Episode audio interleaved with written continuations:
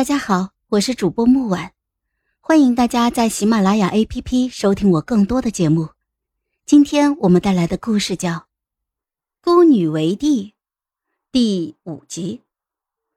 我有些好奇了，他是如何勾引上叶之风的？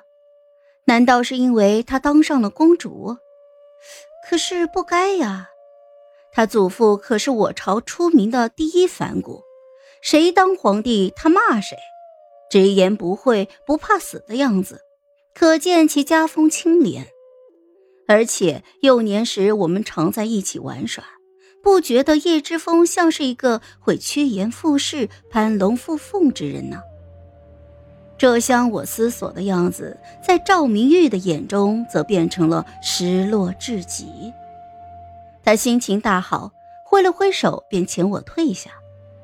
我退下之后，他就立刻找来了四皇叔求旨，要求搬到京都别院去住，还要带上我。四皇叔竟也准了这胡闹无理的事情。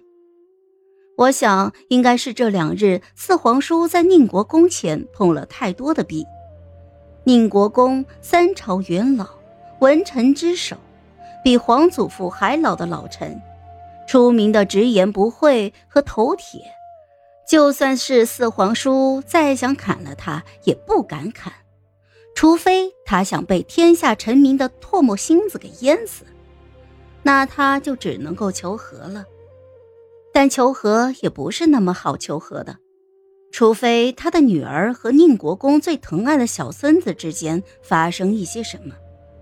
他真是打的一手好算盘呀，可惜算盘打错了。宁国公这人向来对事不对人，就算是有了姻亲，他该说的还是会说。想拉拢他，哼，得有实力呀。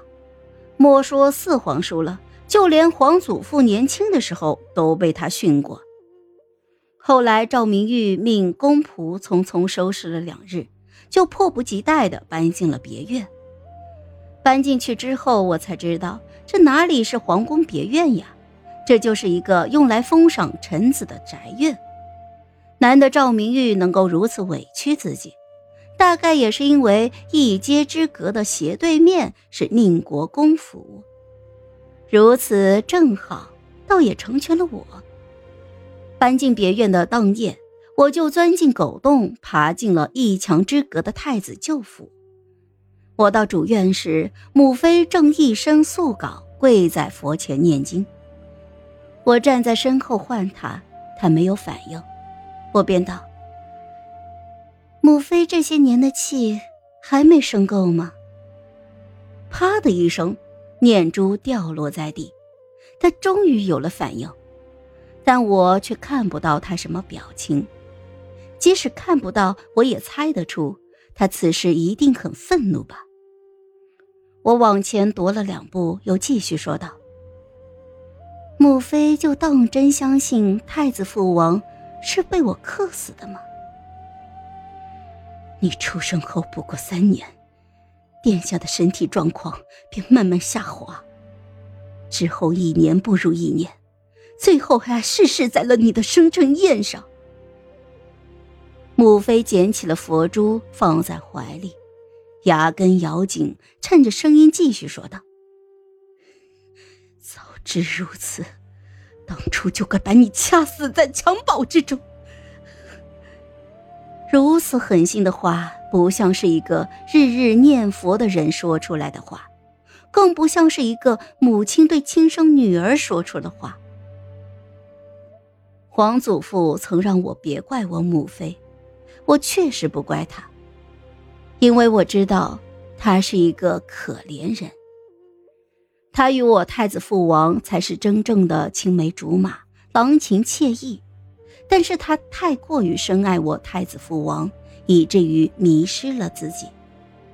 但是可怜之人也必有可恨之处。我不在意他话语中的狠厉，继续说道：“母妃，这么多年了，你还不肯醒悟吗？”太子父王明明是中毒而亡的，这不可能！怎么不可能啊？齐王叔也死了，母妃应该知道吧？齐王叔临死时之兆，与当年太子父王临死时之兆一模一样。母妃究竟要自欺欺人多久啊？他惊得跪坐在地，满脸都是难以置信。我摇了摇头，太子父王把他宠得太过了，他就像是温室里的娇花。什么风雨都没有经历过，当年偌大的太子府一个侧妃都没有，就连唯一的侍妾，还是因为太子父王多年膝下无子，皇祖母硬塞过来的。想必也就是从那时起，母妃就厌恶我了。他厌恶我不是个郎君，害他不能让太子父王让他一个人独享。他厌恶我。却不敢厌恶皇祖母，到最后，无论什么源头，他都把厌恶的那种感觉转嫁到了我的身上。他是多么可怜又可笑啊！将军府怎么会出现他这样一个娇滑小姐的？又或许，这种厌恶的情绪也是种精神寄托吧。